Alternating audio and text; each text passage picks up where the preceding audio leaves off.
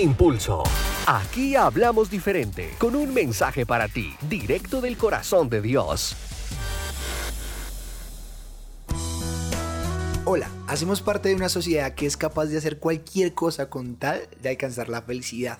Por esta razón vemos correr incansablemente a varias personas tras el dinero para saber si al obtenerlo pueden ser felices. También hemos buscado insistentemente esa persona ideal con la cual pensamos que vamos a ser felices y cuando por fin la hallamos nos damos cuenta que aún no hemos encontrado la verdadera felicidad. Vemos a muchas personas entregarse sin medida a todo tipo de placeres, deseando encontrar la felicidad, pero lo único que obtienen es insatisfacción. Para muchos ha sido una tarea imposible encontrar la felicidad. Por eso, han tomado la decisión de renunciar a esa búsqueda y conformarse únicamente con la alegría momentánea que se obtiene a través de todas estas cosas.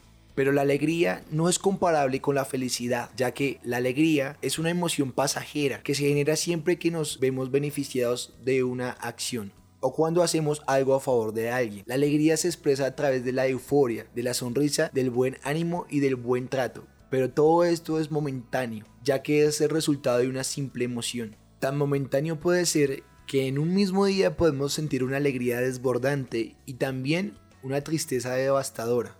En cambio, la felicidad no depende de factores externos, como el dinero ni las cosas materiales, sino de una decisión personal que tiene como resultado satisfacción, seguridad, paz y confianza, que perdurarán de tal manera que ni la tristeza puede hacer que desaparezca. Y aunque parezca imposible, quiero que sepas que tú puedes ser verdaderamente feliz. Y para hacerlo, solo tienes que tomar la decisión de obedecer el mandamiento de la felicidad, el cual es amar a Dios sobre todas las cosas pues la felicidad no se encuentra en algo, sino en alguien, y ese alguien es Dios, quien es la única fuente de felicidad verdadera. No sigas perdiendo más tu tiempo en las cosas pasajeras, pues es la peor inversión que puedes hacer.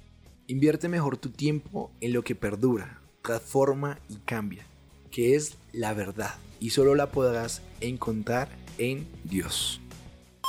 Y recuerda que Dios es tu impulso.